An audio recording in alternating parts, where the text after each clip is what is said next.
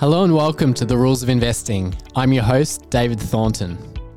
Value investing is all about buying stocks that are trading below their intrinsic value. In practical terms, that often involves investing in companies and sectors that have been shunned by the market due to particular macro headwinds. For Tim Carleton, Auscap Asset Management CIO and today's guest on the rules of investing, it's the cyclical parts of the market that are offering value amidst high inflation and high rates. In today's episode, Tim runs through two retail stocks in the Auscap Long Short Australian Equities Fund that fit this profile. I won't give them away, but one is the only stock on the ASX with a return on equity above 50% while the other is a long term compounder poised to take market share. He also discusses why he's avoided the tech and energy sectors, what he expects from earnings season, why he doesn't put much weight in earnings beats and misses, and why lithium is investable despite being crowded.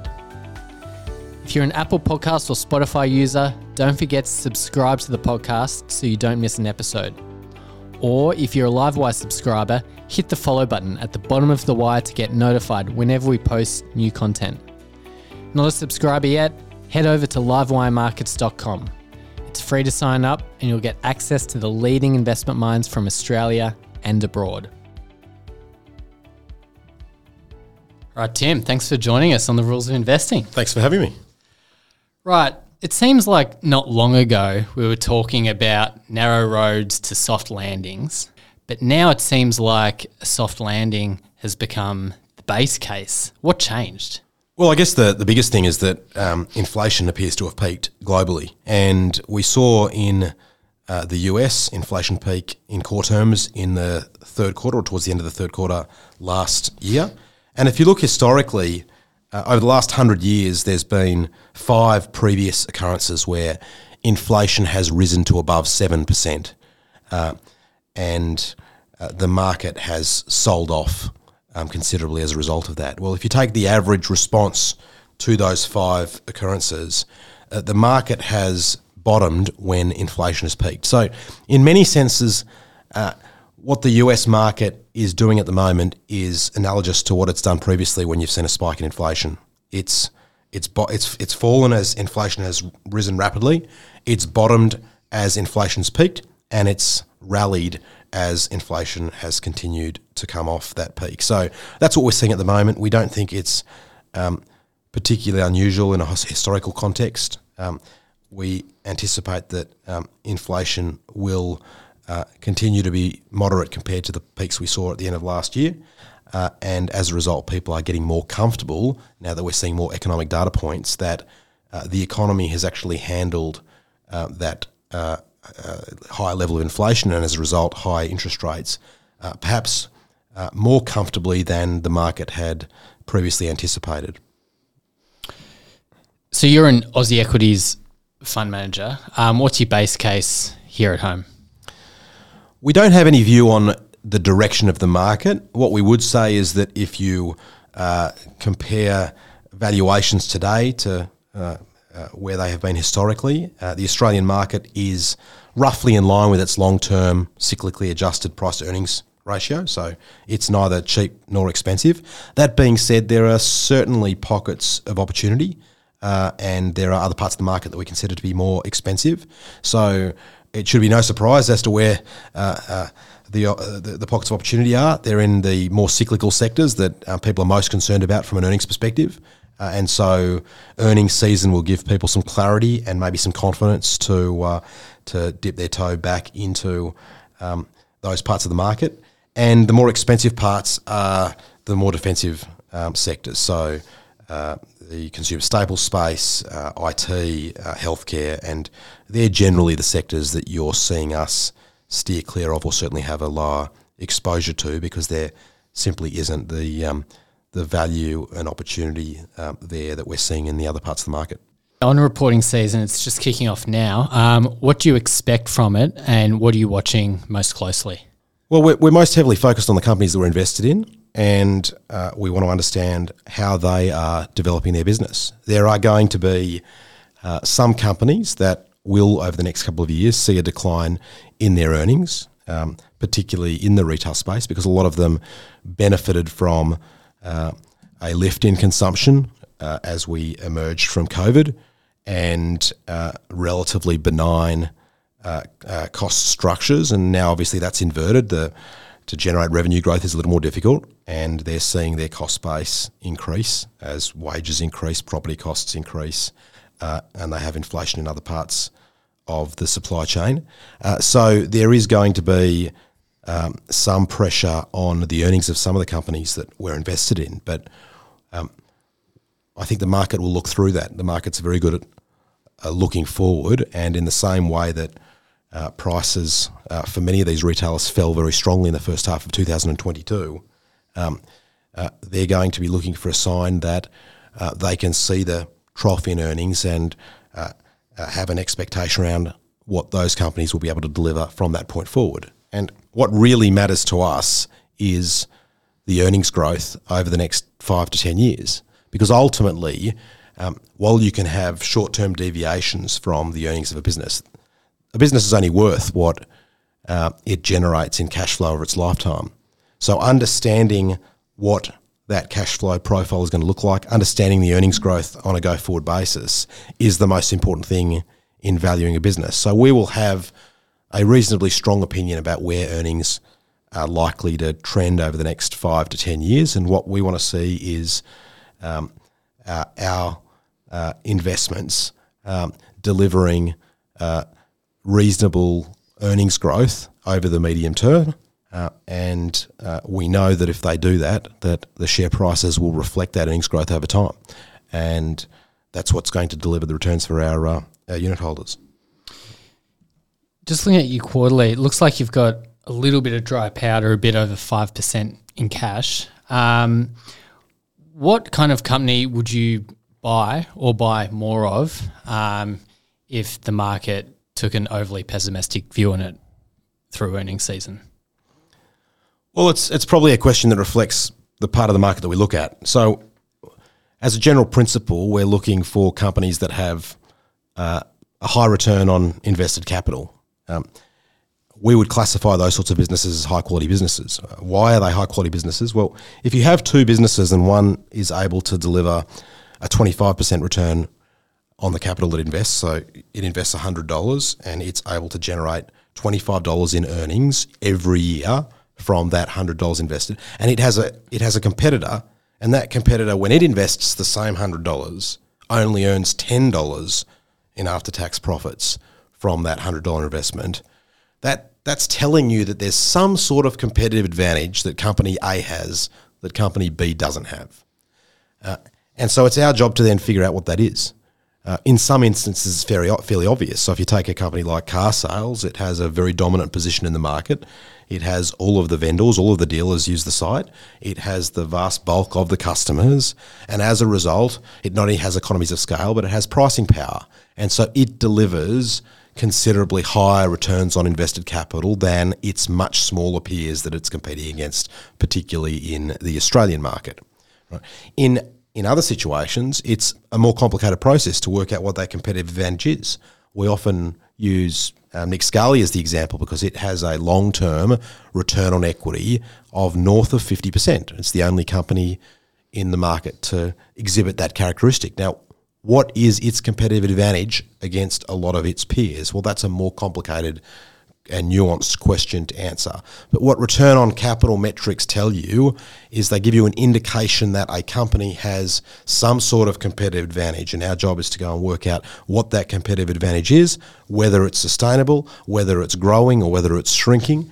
And if we find a company with a, uh, a strong competitive advantage where we think that that competitive advantage, that moat is increasing over time, and we get an opportunity to buy that business at a reasonable or better valuation, they're the sorts of companies that uh, we're looking to invest in. So if we see um, an overreaction or what we perceive to be an overreaction to um, some sort of short term volatility in earnings or um, uh, a one off incident that affects the company's share price, but we know doesn't change the long term trajectory of the earnings of, of that company, they're the sort of businesses that we'll look to, um, to either add to our exposure in or initiate a position if we're not already there. You talk in the newsletter about stock prices following earnings. How much weight do you put in beats and misses? Not a huge amount, uh, if I was being completely honest. Uh, there, um, there's a bit of a game that's played in the market, um, and some companies play the game uh, and often attract a higher uh, price to earnings multiple, and uh, they, they, they deliberately set expectations reasonably low, uh, and then they consistently come in ahead of um, those expectations. Other companies are more realistic about their guidance, guidance so they'll, they'll, they'll beat guidance 50% of the time and they'll miss guidance 50% of the time. So you might have two companies that um, both deliver 10% compound earnings growth over time.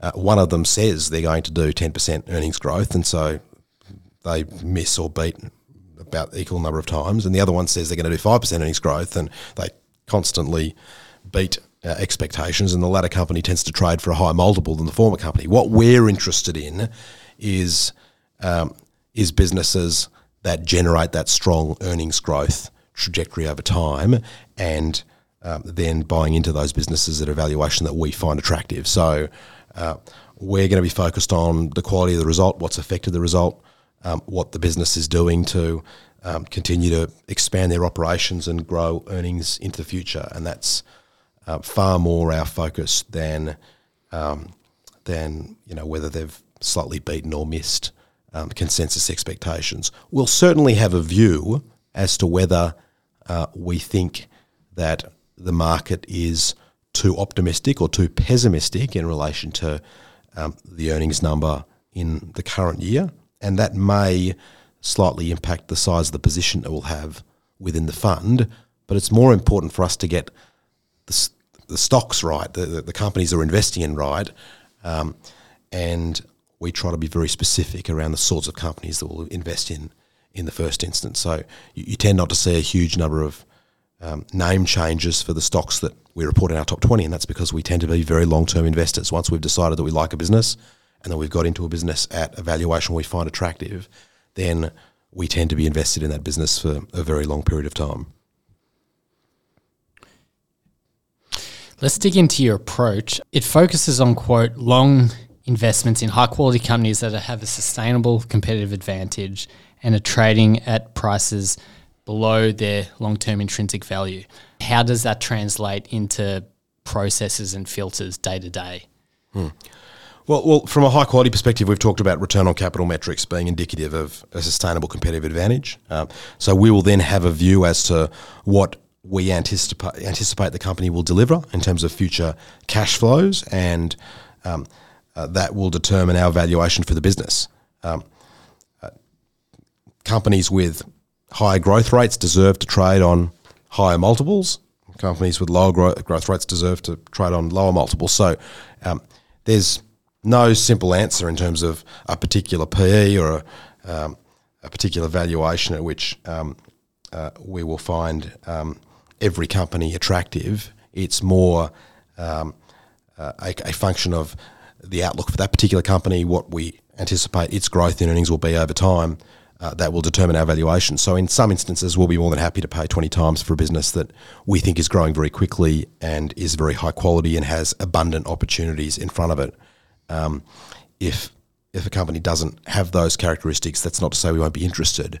Um, we'll just be uh, more price conscious in terms of um, investing in that particular business. But certainly, if the company doesn't have a strong track record in terms of delivering um, good returns on capital from money that it invests, uh, we will tend to avoid the company altogether. Um, because as good as some management teams are, it's very difficult to turn a poor business into a great one. Um, so we we try to find great businesses and and stick to that as our universe. The long short fund returned over 21% in financial year 23, and it did so with a massive overweight exposure to consumer disc. How did that pan out? It's not the first thing that springs to mind when you think of a world of high inflation and high rates. Yeah, and incredibly, really, uh, when we looked at our sector attribution for the financial year 23, uh, consumer discretionary was actually the biggest contributor to returns. And what it tells you is that the market is reasonably forward looking. And the lift in interest rates uh, was factored in into the decline that we saw for a lot of the consumer discretionary companies in the first half of calendar year 22 or the second half of the financial year 22.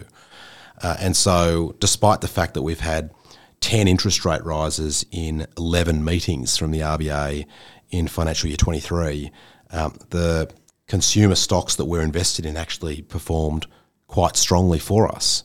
Uh, and uh, that's what markets do. They, they look forward six to 12 months. They anticipate um, both upward and down movements. And so at this point, um, uh, you know, I think investors are starting to look through the trough in earnings and the trough in economic activity that's likely to come from the significant lift in interest rates that we've seen, and they're starting to look to the growth on the other side of that. And it's important to remember that at the end of the day, valuation matters, and investors, once they think they have some sort of clarity about where a trough in earnings is likely to land, they will start to price in the recovery from that point markets often have a way of um, overreacting to information, and they do this on both the positive side and the negative side. Uh, Howard Marks has, recent, has, has uh, reasonably often talked about uh, the pendulum, uh, or, you know, in terms of uh, investor sentiment. There's huge swings from extreme optimism to extreme pessimism, and the pendulum doesn't have to swing all of the way, it can swing back to the centre from extreme pessimism and then move back to extreme pessimism. And I su- suggest that that's what we've seen with a lot of the retail names over the last um, two or three years because everyone knew that there was this incredible lift in um, consumption in certain categories as we emerge from COVID, and the market has ever since been expecting a significant um, retraction in um, in the earnings for the businesses that that won from that. Um, and in both directions, um, the market can move too far. So, um, you know, at the moment, we suspect that the market's become too pessimistic about the earnings outlook for uh, a lot of the retailers. Um, but time will tell. We're about to go into reporting season, and uh, quite a number of companies are going to report what they have seen in this period where there's been this great uncertainty. Mortgage holders um, have obviously been suffering as interest rates have risen from uh, practically nothing to over four percent, and um, and that's going to play a part in um, uh, earnings being lower for um, uh, for quite a number of retailers than they have been in recent years. But at the end of the day, it's valuation that that matters, and it's the future cash flows that each of these businesses are going to go generate that is going to determine whether there's uh, compelling opportunities in the market at the moment or not. Our view is that there is. So you hold JB Hi-Fi and, as you mentioned earlier, Nick Scali, two companies that definitely enjoyed the COVID sugar hit as people were, you know, locked down and wanted to buy a an extra sofa and and buy some more tallies, I suppose. A lot of analysts have worried about cycling um, these purchases. I guess you know there's only so many TVs and sofas that people can fill their house up with. Do you share that concern? We're realistic about the fact that earnings are likely to decline from where they have been. Um, but that's not the real question. The question is whether that's already priced into stocks. So to use JB Hi-Fi as an example, I think last year they produced net profit after tax of over $540 million. Well, the market for next year has them uh, producing about 370 million. So that's a very, very substantial decline. So from this point, the stock will most likely react um, to news depending on whether the likely outcome is going to be higher or lower than that outcome. Now, we think that outcome is already reasonably pessimistic. It might turn out to be the case, but if it is the case, the stock's trade, trading on approximately 12 times um, that earnings number. So uh, the market's already factored in a significantly lower earnings profile, and it's put the stock on a depressed multiple of that of those earnings.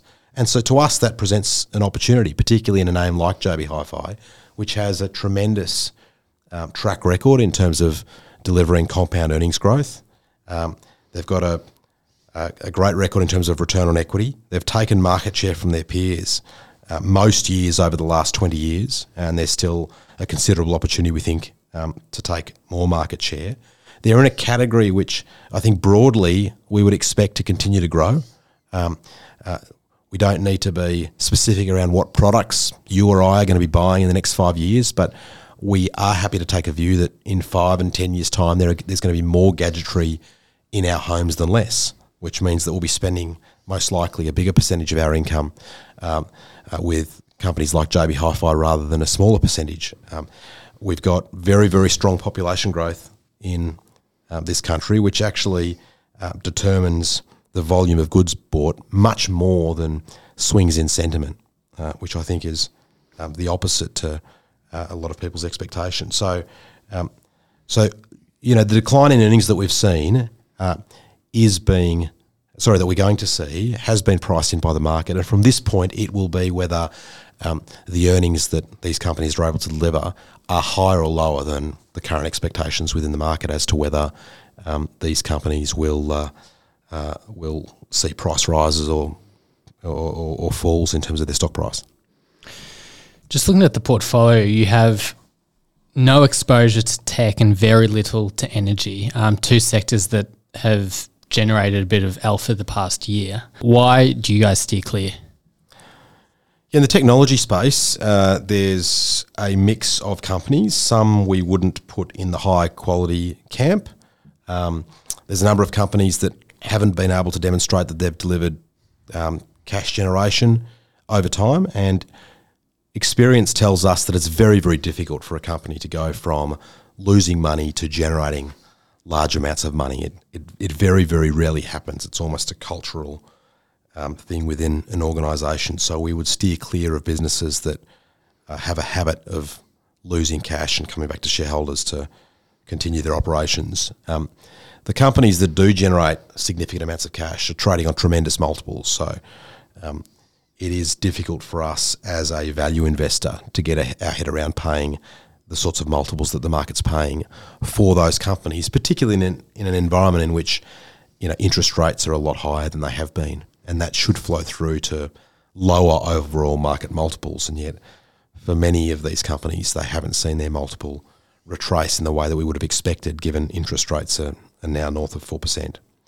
Um, so um, that that would explain our tech uh, underweight. On the on the energy side, it, it's uh, more a case of um, uh, insufficient companies in the market that meet our um, quality uh, and valuation characteristics that um, we're reasonably firm about. Uh, so, uh, again, if you look at the track records of a number of the companies within the domestic market, their long term track records in terms of capital allocation or returns on capital have been reasonably poor.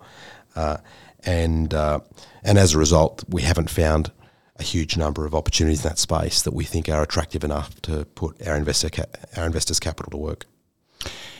Now, Mineral Resources is one of your top holdings. Is that a thematic EV play or just a company specific play or both? It's company specific. We've owned um, Mineral Resources for a long time. Uh, today it has four businesses. So its traditional business uh, is mining services. Uh, and uh, then it has three commodity businesses. It's lithium business, which is the EV business that you're talking about. Um, it has an iron ore business and it has an energy business. And certainly the largest component of valuation, probably by some way um, today, is the lithium business. Uh, it made a very smart move um, over the last decade to get involved in lithium. It owns two very high quality hard rock deposits in Australia, which we think um, are, you know, the tier one, uh, two of the tier one um, global lithium assets. And uh, given the uh, excess demand for, for lithium that we think is likely to persist um, at least for the next decade. Um, we, we expect very, very strong pricing uh, on the lithium products that they uh, mine, and that's exactly what we're seeing. And as a result, um, those assets are generating tremendous amounts of cash for Min uh, and for other companies that are in that sweet spot of being current producers of um, uh, of lithium. So um, uh, we remain quite excited about the opportunity in front of them. They're going to expand their lithium output quite significantly, um, but we're also uh, quite excited about uh, the other parts of their business. Their mining services business is likely to double in the next five years. Um, they have a, an iron ore operation that's going to go from a high cost operation to a much larger, lower cost operation. and they've got an emerging energy business which we think is going to supply gas into their own projects and into the WA market uh, potentially for decades. Um, that uh, uh, we don't think is being valued at all um, in the current share price. So um, we're quite excited about um, uh, that particular business. They have a wonderful track record in terms of return on capital. Um, they've delivered north of 20% return on capital uh, on average since they listed, which is extraordinary for a mining and mining services business. Um, they're founder led, which is another big focus of ours. You know, um, something like 70% of the businesses that we're invested in are founder led. And um, the advantage of founder led businesses um, has been uh, has been demonstrated by companies like Min, where they take advantage of every opportunity. They took advantage of a small opportunity to to pick up those lithium assets um, uh, in the last decade, and they've turned out to be uh, incredible investments for the company that um, you know are going to spill out um, many billions of dollars in free cash flow for Min uh, in the coming years. So. Uh, we are very excited about the EV thematic. Um, it's going to lead to uh, excess demand, um, oversupply for a number of commodities, but lithium's probably at the pointy end um, of that imbalance. Quite a lot of your peers who join us on Livewire have flagged lithium as a crowded trade. I take it you disagree? No, it probably is a crowded trade in the domestic market. Um, but at the end of the day, share prices will follow earnings. So uh, the market can be right, and the majority can be right about a particular thematic, um, is the first point that I'll make. So there, there is no sense in being contrarian for the sake of it. Um, if a business is going to generate um, a lot of money and a, and a, growing amount of money over time and is trading on an attractive valuation relative to the cash flow that it's going to generate, then the market will factor that in over time. The second point I'd make is while it's crowded in Australia, I suspect it's a whole lot less crowded globally. And uh, when you look at the electric vehicle um, uh, demand uh, and supply drivers for uh, different commodities, lithium probably has the most favourable um, uh, demand supply imbalance on a go forward basis. And we're very focused on that in Australia because Australia dominates the lithium supply globally. So Australia is responsible for more than 50% of the world's lithium and uh, uh, so that makes it, you know, in some sense comparable to iron ore. I think that share is likely to grow over time, not decline, because we are very good at getting mining operations up and running, and uh, with the lithium price uh, exploding as it's done, there is now a huge focus on finding additional resources within Australia, and you're seeing quite a number of junior companies have significant success uh, on that front. But even under very, very optimistic assumptions around new supply coming on, it's very difficult to see how supply will keep up with demand growth. And the result of that is you get um, uh, prices that are well above the cost of production for um, all of the existing producers, and particularly for the tier one producers. And Min is a tier one producer. So um, the consensus can be right. I think when investors globally think about um, the lithium companies that they would like to own to have exposure to this thematic long term. They're going to focus on um, a number of the Australian businesses in particular uh, uh, because uh, I think they're going to be the most proficient um, producers and um, they're going to generate the highest margins of any of the um, lithium producers globally. Uh, so we, we remain pretty excited, and while we're wary uh, of um, the fact that it's a somewhat consensus trade in the domestic market. We just need to remind ourselves that at the end of the day, it will be the earnings that these companies are able to generate over time that matter far more than uh, whether in the near term um, the majority of domestic investors uh, own these businesses. Let's finish with our three favourite questions. Um, question one What's one thing investors are getting wrong about today's market? Well, I think broadly, investors have, and the broader market is very good at getting things right. Um, but the market also has certain characteristics. And one of those characteristics, which we've discussed, we try to use to our advantage, and we call it time horizon arbitrage because the market is fixated on what's happening in the next six to 12 months. and that's about as far as they are willing to look. Uh, so if we can have a longer term horizon and uh, buy businesses when they're attractively priced compared to our expectations over the medium to long term, that gives us an opportunity to buy into some great businesses at very attractive prices, despite the fact that in many instances, the reason they're at a great price is because the near term looks challenging, right? Particularly as it relates to some sort of broad macroeconomic um, uh, headwind that um, is hitting that particular company hard at that point in time. So we'll try to look a little further out and say, well, if we take a mid cycle view of earnings, are we paying an attractive price to invest into this high quality business at this point? And if the answer is yes, then we'll start accumulating um, that particular stock. So we try to use the characteristic of the market to our advantage, and we could expand that to a whole number of characteristics where that we've written about in, in our historic newsletters, where uh, we recognise that the market reacts in a particular way, and it's really our job to try to use um, those reactions to our investors' advantage. When you're looking at beyond what the market is, so beyond that six to 12 month time horizon, obviously, you know, the further out you're looking, the more variables, unknown variables uh, are introduced. Um, does that ever come back and bite you? Well, I'd, I'd probably um, phrase it slightly differently. In the short term, um, it's more likely that the um, current economic environment is going to significantly influence um, each company that's operating in a particular sector. So at the moment, if you're in retail, it's hard to ignore the fact that interest rates have just risen so substantially, and that's going to have uh, the most pronounced impact on earnings in the coming year. Right? But if I look forward five years, things that the companies are doing inside their businesses are going to have a far more important um, impact on their result in five years' time than the cumulative effect of the economic conditions over the next five years. So the advantage of taking a medium to long term time horizon is you become far more focused about what the company is doing rather than trying to second guess you screen out the, the impossible. Noise. You screen out the noise, which is exactly which is trying to guess where the economy is going in the next six to twelve months. So uh, we would say it's focusing on the things that we think the company can, can, can control and that we can have an informed opinion about, and trying to remove um, any attempt we might want to have on guessing what the macro environment is going to be within the next year. Question two Could you share a story of a big win or a big loss, or both, um, in your investing career? What happened and what did you learn from it?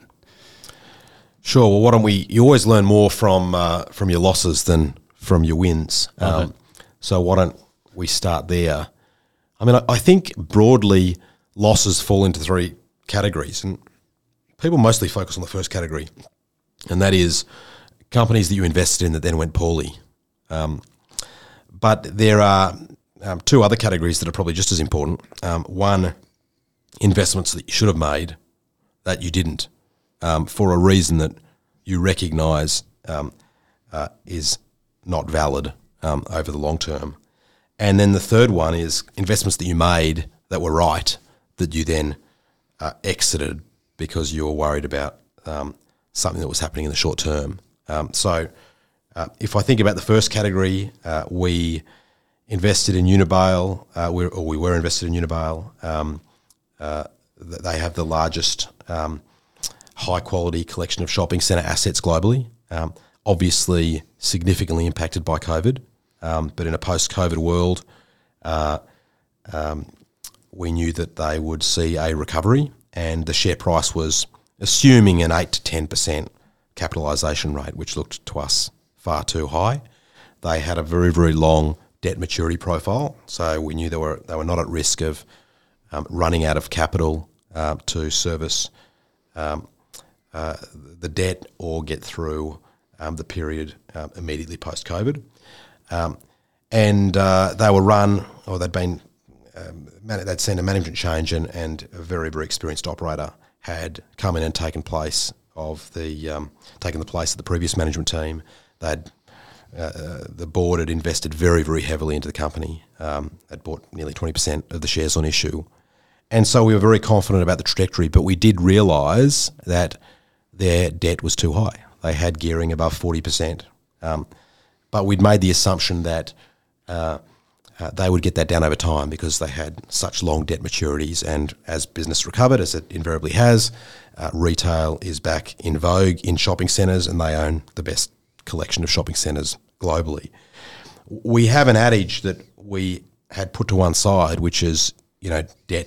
Too much debt can kill even the best of companies, um, and it's a reminder that you shouldn't put your rules to one side um, unless um, there's a very very clear path to um, uh, to them coming back uh, into the realms of what you would consider to be um, reasonable on a particular measure. And in this instance, we never anticipated that interest rates would rise so quickly coming out of COVID. And of course, they have done so. You've got a cash rate in the US at the moment that's north of 5%. Well, their property portfolio is valued based on an initial yield of 4.9. Now, obviously, if you can get a risk-free return with the US government that's north of 5, the shopping centres uh, shouldn't be valued on an initial yield of 4.9. And um, that creates complications because all of a sudden that means that as asset prices drop, their leverage, which is already too high, increases substantially. So we, we exited that investment um, when that rise in interest rates became obvious um, at a loss. So certainly it's a reminder that if you um, have rules around the way that you invest in businesses. Um, be very, very careful about discarding those rules. Um, the, the, second one is is probably a bigger error in many ways. Um, when we started the fund, we could see a very, very long track record. Sorry, a very, very long um, growth opportunity for REA. Um, we knew that they were going to compound earnings growth at fifteen to twenty percent for probably the next de- decade. Um, there were so many opportunities; they were so dominant in that market, and yet we were held back by the fact that at the time the PE was 20. And the, the main reason for that was we were concerned that, well, what happens if the PE drops from 20 to 16? We'll see a 20% loss on our investment. That could happen almost immediately. Uh, and we let that prevent us from investing in what we knew was a tremendous business, great return on equity, a huge number of opportunities for organic growth at very, very high incremental rates of return. And uh, and that's cost us significantly. Um, and the analysis that we should have done is, well, let's say we're right about the earnings profile, um, which we were very confident on. Um, if if the multiple does drop to 16 and stay there for the 10 years, on our analysis, it was still going to deliver us a 15% compound return, which is very attractive for that sort of business. If that's your downside scenario, that's an investment that you should make and we didn't make it, and we didn't make it um, precisely because I was worried about um, the fact that we might get a de-rating in the multiple. And so, uh, as I said at the start, you have to consider multiples in the context of the quality of the business, its likely growth over time. And that was one instance where I turned what should have been an advantage in terms of time horizon arbitrage. Do we want to own this for the next 10 years? Will it generate a great return for us, even under a pessimistic um, set of scenarios? Um, the answer is yes. Um, so we should have invested, but I didn't because I was worried about the super short term, which is turning an advantage into a disadvantage. And then the last example I'll I'll give you is um, is actually a market darling at the moment. We talked about Mineral Resources, but actually.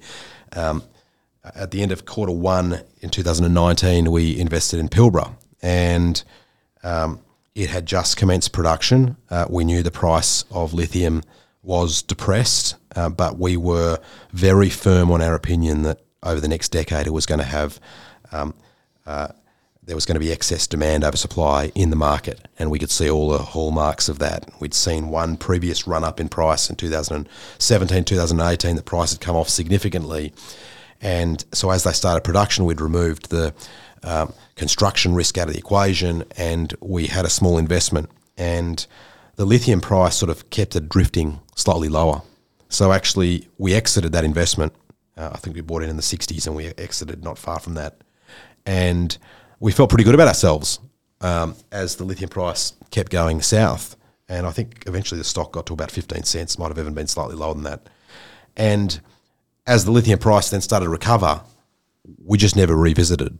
Um, and that was a mistake because we knew it was a tier one asset. Um, and uh, you know, in hindsight, obviously, not exiting uh, would have been um, at least one strategy that would have delivered a very, very considerable gain um, to our investors. But um, uh, it was it was one that we we didn't, despite the fact that actually we got a lot of the fundamental analysis right. And uh, again, that that sort of mistake um, is just as costly in many ways as the ones that you make that um, detract from your return. So there's there's different types of mistakes that you can make, and where um, we think we're probably more um, uh, accurate in avoiding um, mistake number one in, in terms of investing in companies that we shouldn't be invested in, certainly than um, um, compared to 2012. Our, our field, uh, the universe that we're happy to play in, is a lot smaller than it was 10 years ago. Um, and so sometimes we have to be more careful about um, not making mistakes two and three where you know that there is a great business that's going to deliver tremendous earnings growth over time. You know, the REAs of the future, um, REA its earnings went up, I think, four and a half times from 2012 to 2022, um, and trying to be um, a little less focused on price. And the way you adjust for that is position size. So, you know, we have some investments in the fund where um, we think the price is a little bit too high, but the position size that we have for that stock is smaller. And that gives you a different frame of reference, a different way of thinking about that stock. So if if the stock does fall, uh, and it's a 2% position, we become less worried about the impact on the performance of the fund and more excited about the fact that, okay, now we can take it to a 3 to 4% position or more if it's a, if it's a very compelling opportunity. So, um, where we see a very good business that's trading um, on a slightly elevated price to earnings multiple, but where we one where we think there is a very very long trajectory of strong compound earnings growth, we will tend to invest in that business today to try to avoid that sort of mistake that we've used historically. And then if you get a sell off, um, that gives you an opportunity to add. You make sure you take advantage of it. Which do you find um, more difficult or more challenging between the buyer side and the sell side? Um, or do you not distinguish between the two in the sense that you're applying the same processes? You're applying the same processes in the sense that you have a view about the earnings trajectory of a business over time, and occasionally the market will get excited and um, the stock will move far ahead of the earnings profile or the earnings trajectory of that company. And if it moves considerably away from that line, then we will reduce our position. Now, we don't like doing that, but we simply recognise that um, the fundamentals have not kept pace with the stock price. So, to use an example, as we emerge from COVID, um, Reece uh, went from its you know historic um, trading range from a multiple perspective up to 30 to 40 times. And it, got to a price where we just couldn't justify the position. So it, it went from being a 3 to 4% position down to about a half a percent position simply because we thought that the stock has moved a long way away from the underlying earnings growth that we expect this stock will deliver over time, right? And of course, subsequent to that, the stock price halves and it's back to a reasonably normal multiple, and we get an opportunity to take it back to the previous sort of uh, position size, three to four percent. Um, so we don't like doing that because we like being very long term investors. It's the reason we didn't go to zero in that particular stock. Um, but we will trim where a stock moves considerably ahead of its fundamentals.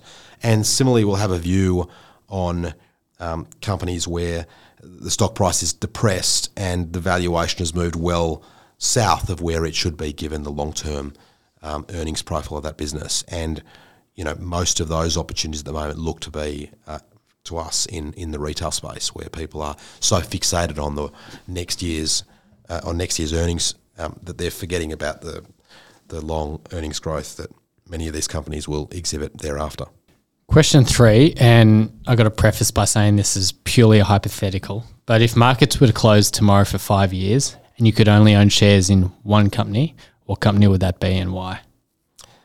The company would be Nick Scali. Uh, uh, I mentioned them briefly earlier in the discussion, uh, uh but it has the three characteristics we like to see. Uh, it has a very, very um, strong track record in terms of return on capital. Uh, as far as I'm aware, it's the only business on the ASX to have a an average ROE over the last 10 years exceeding 50%. So that's better than the REAs and the carsales of the world, which is somewhat extraordinary. And they've done it um, mostly ungeared. So uh, they have held net cash for, uh, I think, nine of those 10 years that I'm referring to, uh, which makes it even more extraordinary. Um, they have a very, very long runway of potential organic and inorganic growth. So they used the windfall proceeds from COVID to buy Plush. They've made some very, very dramatic changes in to that Plush network. Um, we should start to see that through come through in the next couple of results, where you'll see margins from the Plush business expand very, very considerably. Um, so they've removed the promotions, they've changed 50% of the range, they've changed the pricing profile, they've changed how they source the products, which has had the uh, double win of both improving the product, uh, lowering the cost to the consumer, while also improving their own margins, which is somewhat extraordinary. Um, and from this point, uh, they have an opportunity to grow the store network, both for the traditional Nick Scali brand and the Plush brand. So there's an opportunity to probably double the store network across both brands over the next decade or so.